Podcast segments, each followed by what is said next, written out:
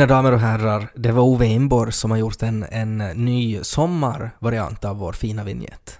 Han eh, tror jag inspireras av årstidsväxlingarna, eller Ja. av sådana här stora högtider. Ja, jag vet inte riktigt vad som triggar honom ibland att, att plötsligt komponera nya mästerverk. Jag tror det är vårkänslor. Mm. De har ju orsakat stora känsloutbrott i alla tider antar jag. Ja, Och för en så begåvad musiker som Ove så bara började det väl rinna toner ur honom. det som är det roligt och med så här med tanke på att rinna saker ur personer, eh, så är det hans mamma också som medverkar i kören. Du menar det rinner saker ur henne? Nej, jag menar att Ove har någon gång runnit ur henne. Ja, det är som flera generationer inborr Ja. uh, utrunna ur varandra som uppträder på den här jingeln. Ja, och jag tycker det är så fint det. Och också på något sätt den här tanken att Ove sitter i, sitt, i sin studio i Forsby och komponerar den här musiken och plötsligt så inser han jag behöver en kör. Och så får han genast till sin mamma. Och att mamman är förstås min son, kommer jag och sjunger till de här podcastmänniskorna du jobbar med ibland. Jag har umgåtts nu ganska mycket med min mamma. Vi var och reste, hon och jag, till eh, franska rivieran Ja. förra helgen. Och eh, det, det var en trevlig resa, vi kan prata mer om den sen. Eh, men jag bara kan lugnt säga att uh, det skulle inte... Eller som hur olika föräldrar kan vara. Alltså Mm. det, det, det finns inte ens vid du på kartan att jag skulle få min mamma att sjunga punk plötsligt. Nej, På min begäran ens. nej. Att inte ens om det skulle vara, vet du, att nu handlar det om min professionella framtid och överlevnad här. Att nu måste jag få hjälp med den här viktiga jingeln, det här uppdraget jag gör. det finns bara en kvinna som kan hjälpa dig. Ja, men hon skulle inte sjunga punk. ja. Men uh, vi Men har... skulle, inte skulle min mamma komma med till franska rivieran heller, inte så. Ja. Men uh, vad bra att vi har föräldrar. Ja, Och tack Ove för det här. Som säkert skulle ha muntrat upp mig om inte det skulle vara för att jag idag... eh, Jag tror jag är ouppmunterbar. Varför är du ouppmunterbar? Därför att jag förstör... Det är mitt eget fel. Jag förstörde den från morgon. Det skulle vara ett bra namn på en, en bar annars. Ouppmunterbar. Där det sitter sådana här dysterkvistar bara. Så spelar det, sitter Claes Andersson och spelar melankolisk jazz. Jag såg honom vid, han var och handlade mat. Han har en ouppmunterbar eh, aura över sig. Mm. Eh, jag tror jag aldrig har sett honom le. Inte ens nu på Husis på hans 80-årsintervju så ville han le. Nej, men kanske, kanske vissa är så. Ja, vad handlar han då? Nej, jag, jag följde inte efter honom. Ja, Jag, det- bara, jag bara reagerade på att där var han. Påminner mig om när eh, Jan Guillou av någon anledning besökte bybutiken i Esse. Det är ju skojigt. Ja, det var väl så att eh, han som har gjort omslaget till många av Jan Guillous böcker så är hemma från Lappfors. Mhm. Och eh, man antar att det var orsaken till att Jan Guillou plötsligt uppenbarade sig i bybutiken i Esse. Nå, det kan ju ha varit väldigt förmånliga priser. Ja, men det som gör det här så behjärtansvärt och fantastiskt är då att dagen efter så fanns det en notis i Österbottens Tidning där det stod vad han hade köpt. och det var bland annat två lakritsstänger. Det som man ju får anta då är att kassören ringde till tidningen och berättade att nu har Jan Guillou varit här, han har köpt två lakritsstänger. Ja, så jag tänkte bara om det finns ett sånt här allmänt intresse för vad författare handlar så kanske Mm. du skulle ha kunnat avslöja någonting om vad Claes Andersson handlar. Jag borde nog.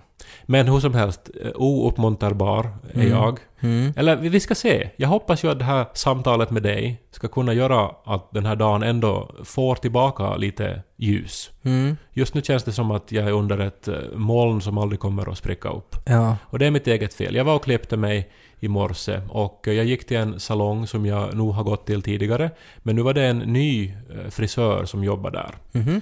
Eh, Vi kan kalla henne för Anna. Allting inleds helt som vanligt. Hon presenterar sig och så berättar jag då hur jag vill ha mitt hår. Så Kan, vi ha, kan vi bara ha ett, ett lite roligare namn än Anna? För det, kan inte vi ha ett otippat namn? Det vara Asterix. Asterix? Ja.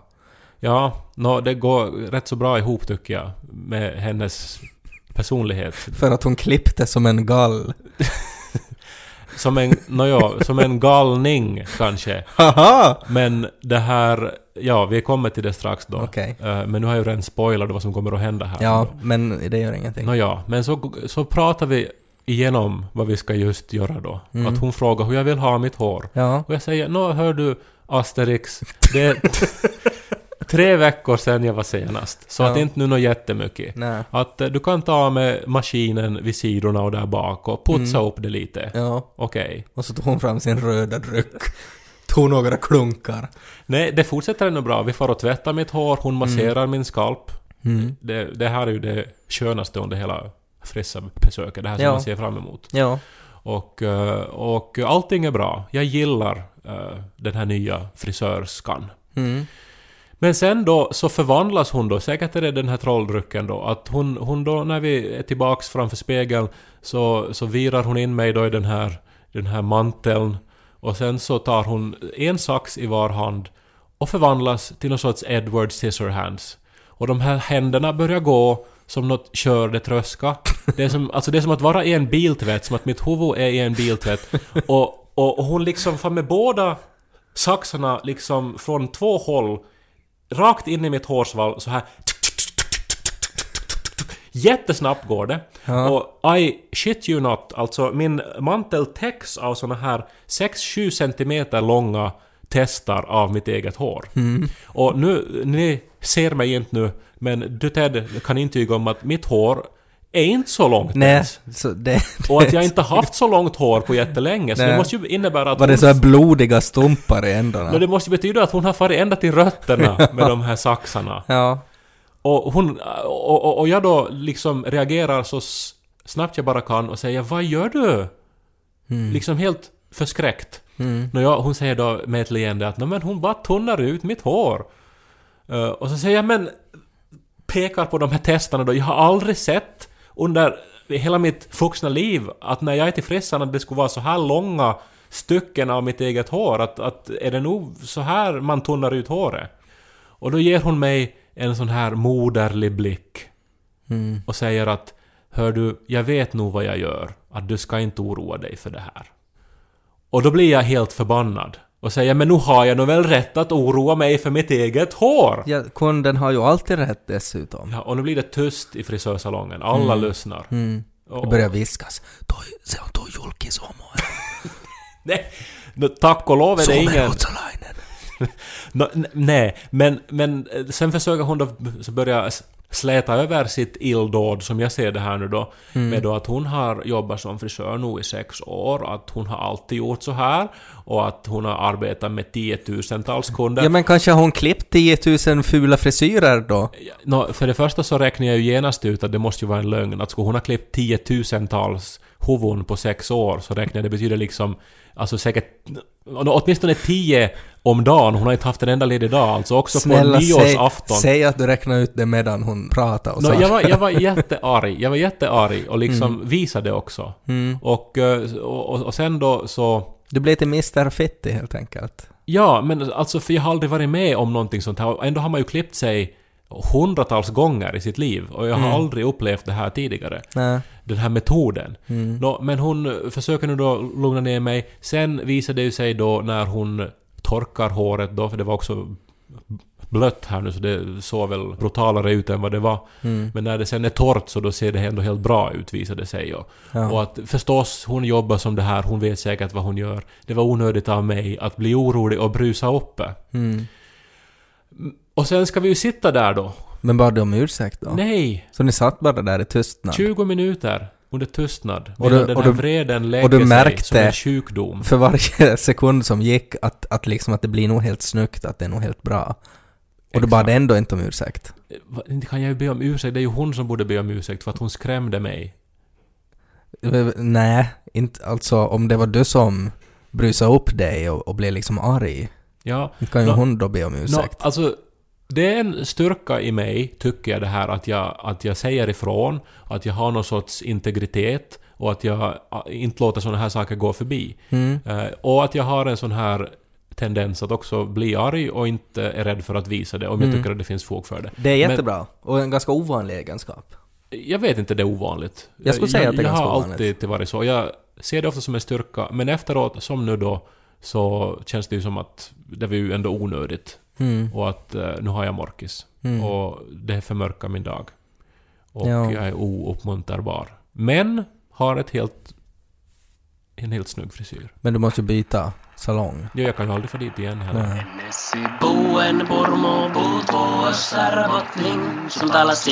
Popna Så börjar vi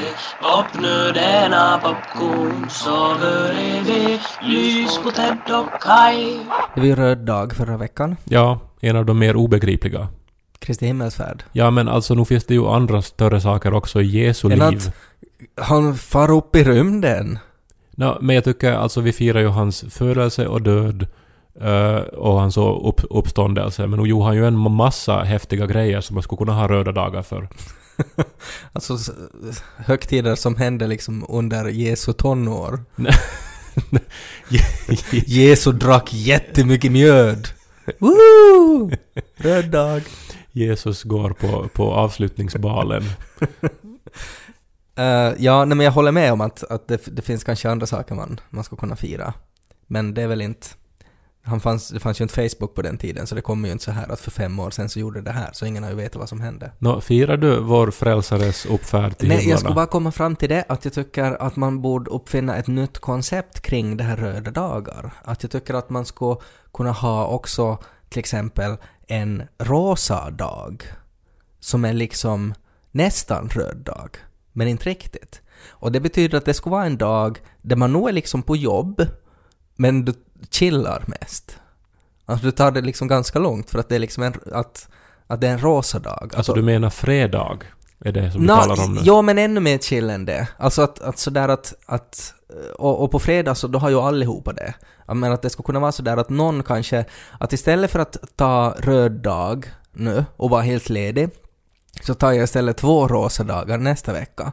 Och då när man firar en rosa dag, så då kan inte, då kan inte liksom chefen komma och säga sådär att hej, att nu, nu är det så att nu måste det här projektet tas itu med. Och då kan man bara säga att nej men att jag har en rosa dag idag, att, att, att jag kan liksom göra kanske en grej.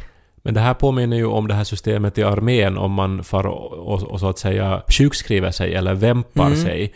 Så då kan man få olika sorts befrielser. Ja, man Och- befriad från tyngre jobb. Ja, man får en rosa dag. Ja, precis. Eh, Men skulle man alltså själv då kunna hushålla med sina rosa dagar? Nej, jag- eller jag eller att- finns de utmärkta i kalendern som är sorts så här... Jag tycker att, alltså att det som är det dumma med just det här kalendersystemet är att alla måste följa kalendern. Ja. Att det är ju hela konceptet med kalendrar, att det är samma för alla. Och det tycker jag är dumt för att jag tycker att det blir ju bara mer och mer mot det att alla är unika och, och alla har sin egen arbetsstil och sådär och att, att det måste vara lite mer fritt och individuellt. Och då skulle man kunna dela upp alltså en röd dag till två- två rosa eller tre så här små orangea dagar eller någonting. Att man tar det lite mer långt när man har ett behov av en sån dag. Skulle man måste då på något sätt för att eh, nu, nu har det ju pratats mycket om samhällsfördrag och så här att Mm. vi ska alla nu då dra vårt strå till stacken här och arbeta helt lite mera. Mm. Skulle man då för att balansera upp de här rosa dagarna också måste införa svarta dagar? Där man jobbar dubbelt mer. Alltså då man riktigt måste ge allt. Man är liksom hela, hela dygnet på jobb. Ja, alltså att klockan halv åtta då, så, det, så måste man redan börja samla sig och värma upp och så där Mm. strax före åtta kommer chefen in med en pistol och sen är det liksom en countdown och sen går startskottet och sen satan vad man måste jobba. Ja, jag tycker det skulle vara bra.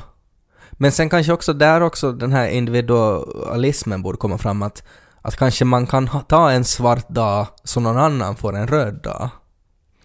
Vet du, att jag skulle jobba för dig, att, att vi båda två på jobb en dag, men att jag tar en svart dag så du ska få vara ledig imorgon. För att du kanske har poltare eller någonting imorgon och måste få vara ledig. Ja, det här skulle säkert eh, vara positivt för liksom eh, kollegiet och gemenskapen på Ja. arbetsplatsen. Att man kan på det sättet stödja varandra då Ja, och take man- one for the team. Exakt, att man är så okej, okay, nu har hon har det jättejobbigt nu, att hon, hon skulle nog måste få ta, ha en rosa dag imorgon. Så då tar jag liksom en, en brun dag, som är liksom hälften av en svart dag, men ändå mer än en normal dag. Svårt det här med färgerna. För vad är liksom en normal dag? Det är liksom ingen färg det då. Och röd är ledig och svart är att man jobbar dubbelt. Vad är logiken i det? Nej, ingen har ju påstått att det här sy- systemet är färdigt Nej, än, men nej, det är ju under- Det är ju någonting på spåren nu, Ja. tycker jag. Att liksom med mera dynamik i arbetslivet. Ja, exakt. Att va- varför ska det vara så att man endera är ledig eller inte? Mm. Att det måste ju finnas en större variation. Men precis. Som författare har man ju ofta rosa dagar, Mm. måste jag ju säga. Att man ju eh, sällan ägnar precis hela dagen åt att skriva, till exempel. Mm. Att eh, man kan skriva, så kan man eh, läsa, så kan man redigera, så kan man ta itu med administration, måste svara på en jävla massa mail, Mm. göra sin bokföring och såna här grejer ibland. Ja. Och så vissa dagar så är man så här att, att nu, nu, nu måste jag liksom bara helt enkelt ge järnet här för att jag har en deadline och då skriver man kanske från morgon till kväll och sent Mm. till på natten. Svart dag. En svart dag. Mm. Så att eh, det här är ju, tycker jag, väl, väl ko- kompatibelt med det moderna eh, sättet att arbeta. Där Mm. allt mer lutar mot, mot, eh, eller går mot frilanshåll. Så den här Asterix-frissan, så att hon har ju haft jättemånga svarta dagar då, om hon har hunnit klippa 10 000 personer. Ja, men hon var ju också en häxa som ljög och narrades och skrämdes.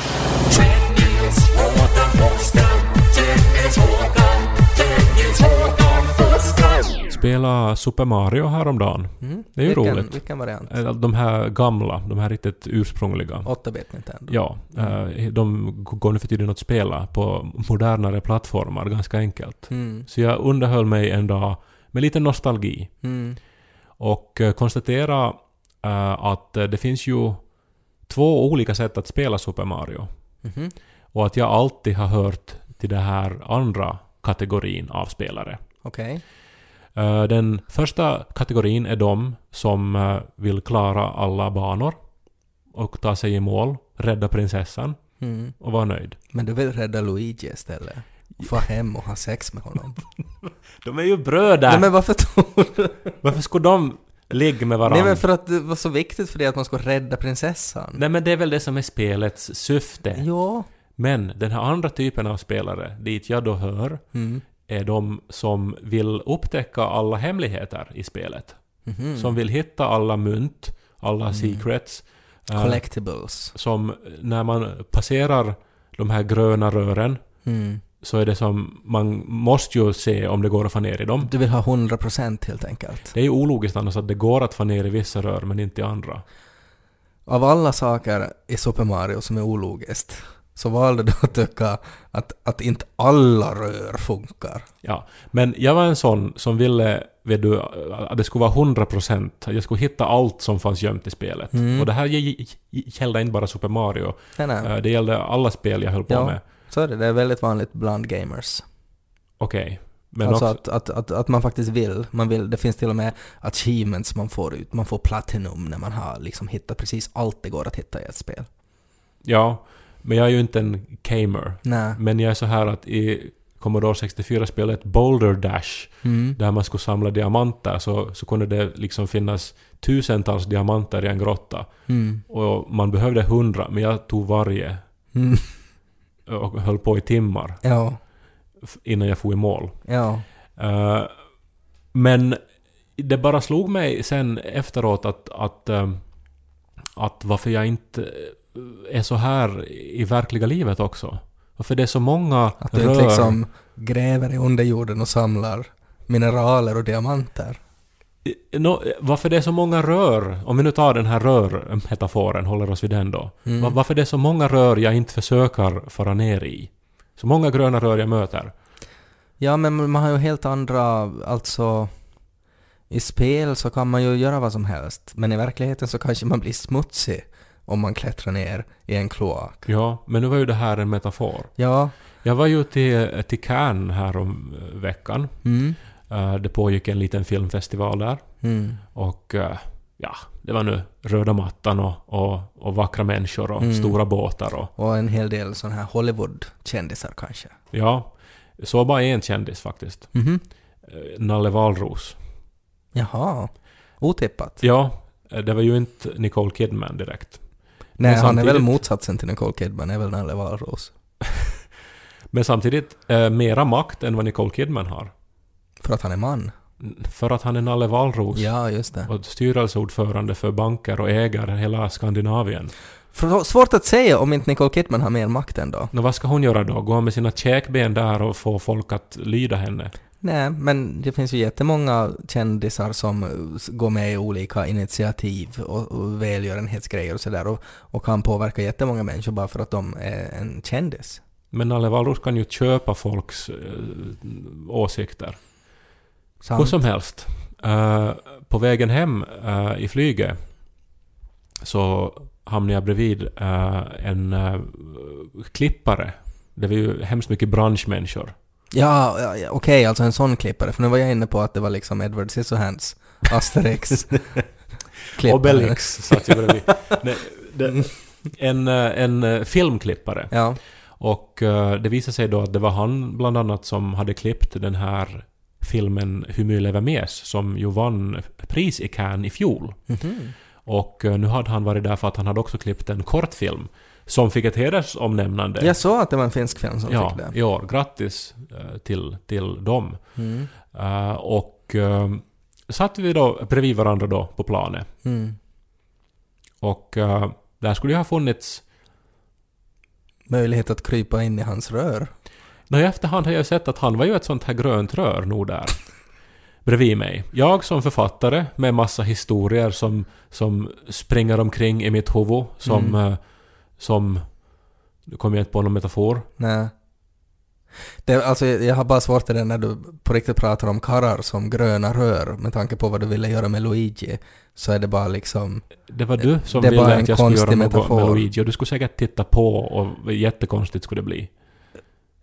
Och det är du som skulle njuta av det. Otroligt konstiga anklagelser. här. Ja, men jag förstår inte varför du måste börja göra något sånt. Men du menar att han var liksom en, en sån här... Han var en secret som du ska kunna utnyttja på något sätt? Han var ett uppenbart rör. Jag skulle ha kunnat bara nämna att jag är författare, att jag Mm. jobbar med berättelser. Jag har skrivit både kortare och längre berättelser. Av en händelse så har ingen av dem blivit filmad. Mm. Och att eh, vad ska du göra nu näst efter den här prisbelönta kortfilmen? Mm. Skulle du kunna tipsa någon regissör du känner? Ja. Men gjorde jag det? Nej, Svar nej. just det. Jag gick förbi röret. Vad var det som stoppade dig då? Nå, det är det som inte jag vet. Alltså varför man inte kan ha en sån här eh, Super Mario-approach till livet och eh, ta flera chanser. Men om man ska ha en Super Mario-approach till livet så betyder ju det att man blir ganska jobbig också. Att man ser alla personer man träffar så sätter man in i kategorier att är de rör eller, eller är de inte rör. Att kan man utnyttja de här för att få diamanter eller inte.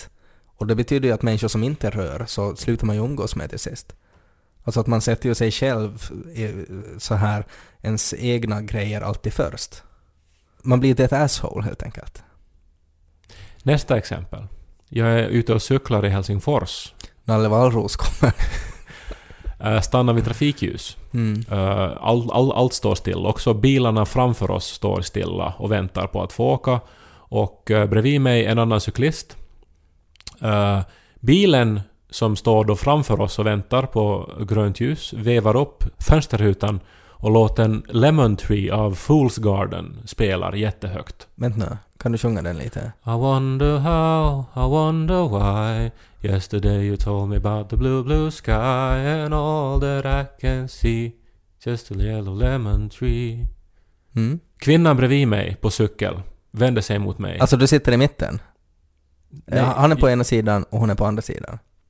Jag beskrev tydligen inte det här riktigt bra nu. Nej. Jag och en kvinna står och väntar på varsin cykel. Du står på cykeln som någon sorts cirkusakrobatik. En tandemcykel. Jag har fastnat här nu i det här, i det här beskrivningen av situationen. Hur många cyklar är det? Det är två cyklar. Ja, jag och tre en kvinna. personer. Nej, en, en bil! Ja! Musiken kommer ur bilen Ja. förstås! Okej. Var det så svårt att förstå? Ja, det var det. Okej, du är och cyklar med en okänd kvinna, en Nej. bil kommer och spelar Oasis. Wonderwall. är det inte Oasis? Det var Lemon Tree med Fool's Garden. Just det. Okej. Kvinnan vänder sig mot mig På cykeln. mm, och säger på finska att hon hatar den här låten över allt annat. På riktigt. Ja. Var det någon sorts flirt det då? Nå, det måste ju ha varit på ett sätt, men att jag slogs genast av, av, av idén för att jag hade nyss läst en anekdot av eh, Per Gessle. Där han är på väg in i, i USA och måste stå i den här kön i New York eh, där de ska stämpla passet och så vidare. En lång kö. Ja. Och när han är framme vid luckan så frågar den här trötta passkontrollanten att “So what do you do for a living?” Och så säger Per Gessle “I'm a songwriter”. Och så säger den trötta passkontrollanten “Well, have you written any songs I know?” Och just då så råkar “Listen to your heart” spelas i en radio eh, som den här passkontrollanten har i sitt bås. Mm. Och så säger Per Gessle “Well, I wrote that”. Och så får han gå först i kön. Nej men en ganska sweet situation. Visst är det det som inte har hänt. Men en fin berättelse. Ja, så jag har den här anekdoten i huvudet när den här kvinnan då vänder sig mot mig och säger att hon hatar Lemon Tree över allt annat. Men så du ska börja prata om Per Gessle då? Nej, min idé var att jag skulle säga på bruten tyska för att Fools Garden är från Tyskland. Well, this is my song. I wrote this song. för att se hur hon reagerar.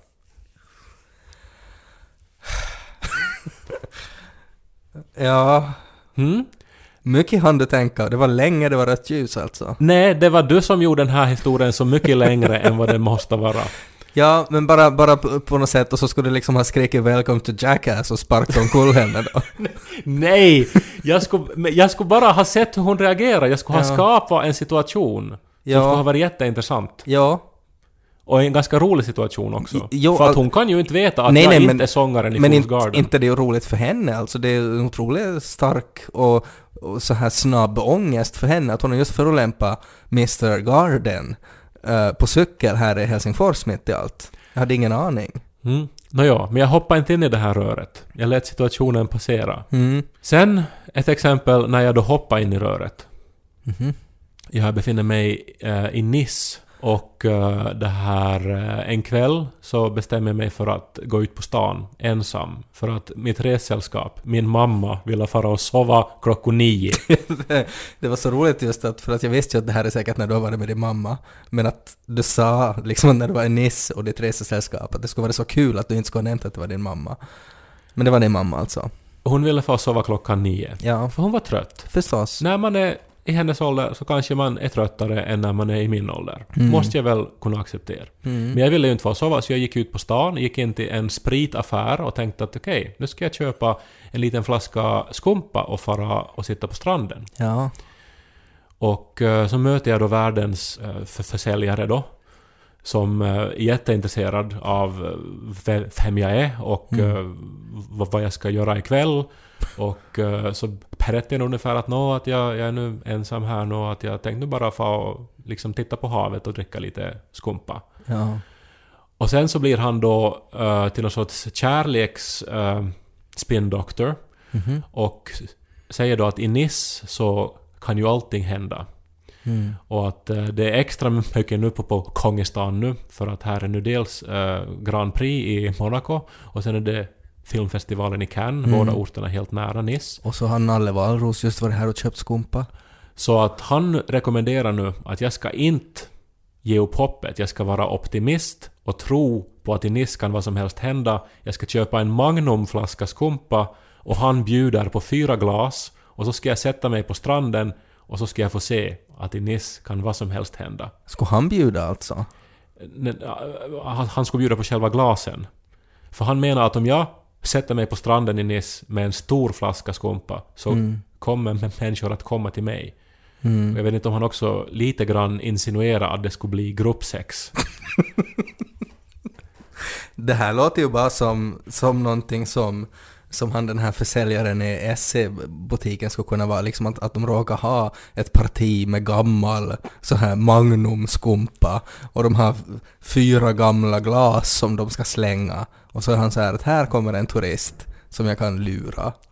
Eh, men han är så bra på det här. Och jag tänker, det här är ju nu, det här, det här är ju ett grönt rör. Mm. Jag fann ner i det här röret. Ja. Så jag köpte en enorm flaska skumpa, tog de här fyra glasen, gick och satte mig på stranden i Nice och Var öppen för universum.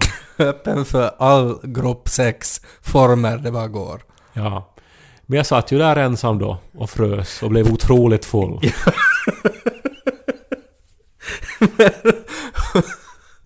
Hade du satt ut glasen då liksom i en cirkel runt dig eller?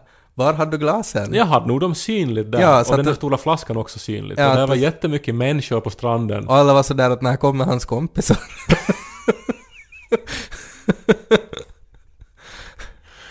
Ja. Men... ehm, då testade jag nu i alla fall. Mm. Och allt kan hända i Nice. Men att det behöver ju inte hända. Nej, det är ju just det. Men det skulle ha kunnat hända. Jag tog chansen. Mm. Jag gav allt jag hade. Kaerik, Kaerik korkea, aho. Kaerik korkea, aho. Kai koko koko korkea, ho. Men ibland slår ju verkligheten en i ansiktet också. Jag vet inte om det är som då när stora Mario rör i en sköldpadda och så låter det meow, meow, meow och så blir han till lilla Mario. Jag skulle säga att det är snarare när det står “The princess is in another castle”. You faggot. För så kändes det i alla fall, att då blev man verkligen slagen i fejset. Ja, men nu var det ju viktigt att du räddade de här toadarna också. Mm. Nåja, men eh, till exempel då för några dagar sedan, jag var i Monaco. Med din mamma. Med min mamma. Ja. Vi- Vi reser Jo, då och då. det är helt För vi fine. ses nästan aldrig Det är annars. jättebra att ni träffas i främmande land. Ja. Och så får hon och sova och så får jag och docka. ja, det är ju perfekt. Ja. Det är ju en perfekt resepartner för dig. Ja. Och så Du får- betalar hon halva hotellet. Hon betalar halva hotellet så du ska få dricka alkohol medan hon sover. Exakt. All, everybody wins. Står vi då uppe på det här berget i Monaco. Mm. eh, där finns ett slott där den här prinsen bor. Ja. Nu minns jag inte vad han heter. Jag tror det är prins Albert. Prins Albert är något helt annat. Men, Nej, jag tror att han heter det. och kanske har en också. Får man Ja. anta. Prins Alberts prins Albert. Ja. Men eh, det är jättefint väder. Och eh, vi be- betraktar den här marinan. Mm. Där det finns lyxjakter. Ja. Och så ser vi också den här Formel 1-banan. För de ska ju köra det här loppet eh, då. Också en form av lyxjakt. Och rätt så så mäktigt att liksom se på nära håll, även om man eh, bryr sig noll om Formel 1. det är väl det att de är, kör väl jättesnabbt. De kör jättesnabbt och Alltså de kör ju hela loppet eh, inne i stan. Det är det enda Formel 1-loppet som körs eh, helt på allmänna vägar. Mm. Nåja, uh, så står jag där då, be- betraktar allt det här lyxiga, vackra, exotiska. Och sen läggs en hand på min axel. Och så hör jag en röst som säger Har man råd till botjänare och författarlön? Vad jobbigt. Pow, pow, pow. då, då blev jag till lilla Mario där. Ja, jag förstår och, det. Ja, och uh, drogs tillbaks då till, Mm. till någon sorts... eh, till verklighetens håla, ska vi Mm. säga. Mm. Och det var ju inte att den här människan var, var otrevlig på något sätt och så Nej. här. Um, um, Det var någon från Österbotten alltså som kände igen dig. Ja, och så krockar de här världarna. Ja. Och så blir det lite dålig stämning. Det är liksom man... Det, det blir faktiskt sådär att verkligheten slår en i ansiktet på något sätt. Mm. Man tänker att "Nej, men nu är jag... Nu ska jag, här ska jag starta ett nytt liv. Och göra vad som helst. Men så blir man påmind. Strax innan hade jag kanske fått Rihanna. För att du hade inte fått fotona framkallat än. Nej, det stod en kvinna bredvid mig som liknar Rihanna exakt. Och jag visste att Rihanna är i Monaco just nu. Ja. Eh, och eh, stod där. Och jag tänkte att om Rihanna skulle vara här nu så skulle hon ju säkert också vilja få upp och titta på slottet. Inte hon så ofta i Monaco. Får den där samma mannen sen och satt handen på hennes axel och sa Ja kan man bokännar upp musikerlön! Var det han Kotungfields? Säger exakt ja, var det. Lasse Eriksson? Gå från människa till människa försöker få kontakt. Men han prövar alla gröna rör. Så är det. Kära vänner, pröva även ni några gröna rör den här veckan. Är det något ni tar med er från den här podden? Kanske det är just det. Att det löns att ta chanser. Inte har man ju så mycket att förlora. Det låter ju som att vi ska uppmuntra ungdomar att testa nya experimentella droger. Nej, Pröva ni, gröna rör. vi Det är ett provar... otroligt bra namn på en drog skulle det vara. Gröna rör. Ja, ett grönt rör. Det låter som något man köper på Gröna Lund. Nej men du kommer till en helt ny värld. Om du använder det gröna röret. Ja. Men, eh, ja. Även om du är ouppmunterbar så testa något nytt. Som inte droger. Så kanske du ser att det fanns ändå uppmuntrings... Möjligheter. Vad fint. Te Dokai, Te Dokai, Te Dokai. Te Dokai.